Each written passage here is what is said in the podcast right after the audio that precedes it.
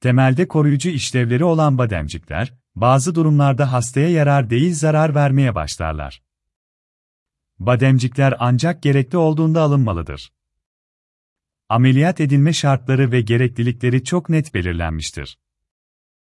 Bademciklerin alınma kararı ancak bu şartlara uyarsa verilmelidir.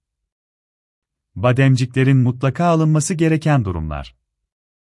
Çok büyük, birbirine temas eden bademcikler solunum ve beslenme açısından tıkayıcı hale geldilerse alınmalıdır.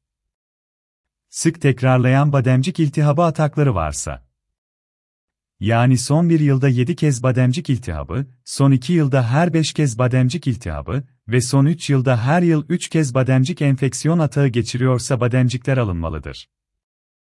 Hastada uykuda nefes durması, apne oluyorsa, apne tehlikeli bir hastalık olduğundan alınmalıdır.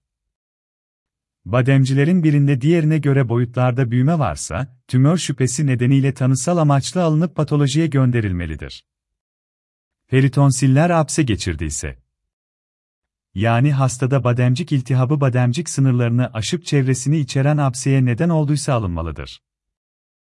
Bademciklerin mutlak alınması şart olmayan, ancak hastanın yaşam kalitesini düşürdüğünden alınması faydalı olan durumlar. Kronik bademcik iltihabına bağlı ağız kokusu. Bademcik taşı. Bademcikte beyaz renkli artıklar, magma birikimi. Horlama. Büyük bademciğe bağlı yutma ve konuşma zorluğu. Beta hemolitik grup A streptokok bakterisi taşıyıcılığı, özellikle kalp ve eklem romatizması olanlarda. Yüksek ateşe bağlı havale geçiren çocuklar.